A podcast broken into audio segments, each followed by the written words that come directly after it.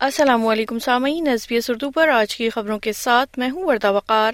سب سے پہلے اہم خبروں پر ایک نظر۔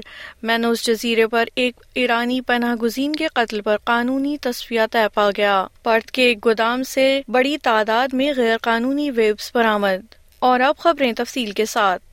ایک ایرانی پناہ گزین کے والدین نے جسے دو ہزار چودہ میں مینوز جزیرے پر فسادات کے دوران قتل کر دیا گیا تھا، وفاقی حکومت اور سیکیورٹی فرم کے ساتھ خفیہ طور پر سمجھوتا کر لیا ہے۔ رضا براتی کو فروری دو ہزار چودہ میں آسٹریلیا کے زیر انتظام سمندری حراستی مرکز میں ہنگامہ آرائی کے دوران گارڈز اور دیگر ٹھیکیداروں نے مار مار کر ہلاک کر دیا تھا۔ خاندان نے دو سال قبل وکٹورین سپریم کورٹ میں مقدمہ دائر کیا تھا۔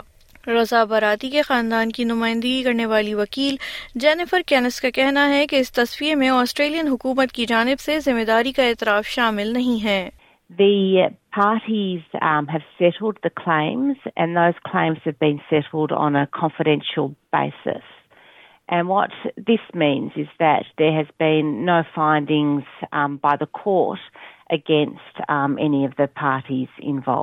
ایک نئی رپورٹ سے پتا چلا ہے کہ اہم پیشوں پر فائز ملازمین کو اپنی آمدنی کا ستر فیصد کرائے میں ادا کرنا پڑ رہا ہے۔ رپورٹ میں پتا چلا ہے کہ ابتدائی تعلیم یا ارلی چائلڈہڈ کے اساتذہ، نرسیں اور عمر رسیدہ افراد کی نگہداشت کرنے والے کل وقتی سو ملازمین میں سے صرف ایک کرایہ برداشت کر سکتے ہیں۔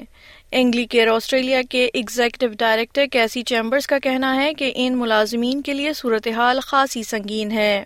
ادھر پرت کے ایک گودام سے تین لاکھ سے زائد غیر قانونی ویبس برآمد ہوئے ہیں، جن کی قیمت دس ملین ڈالر ہے۔ یہ مغربی آسٹریلیا میں مصنوعات کی سب سے بڑی ضبطگی ہے۔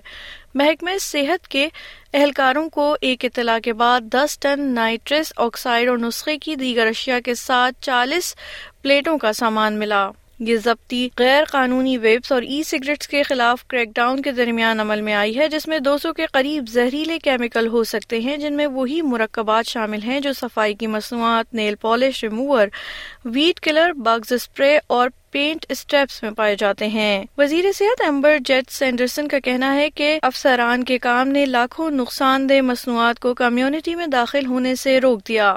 سامعین، آپ سن رہے تھے ایس پی ایس اردو پر آج کی خبریں۔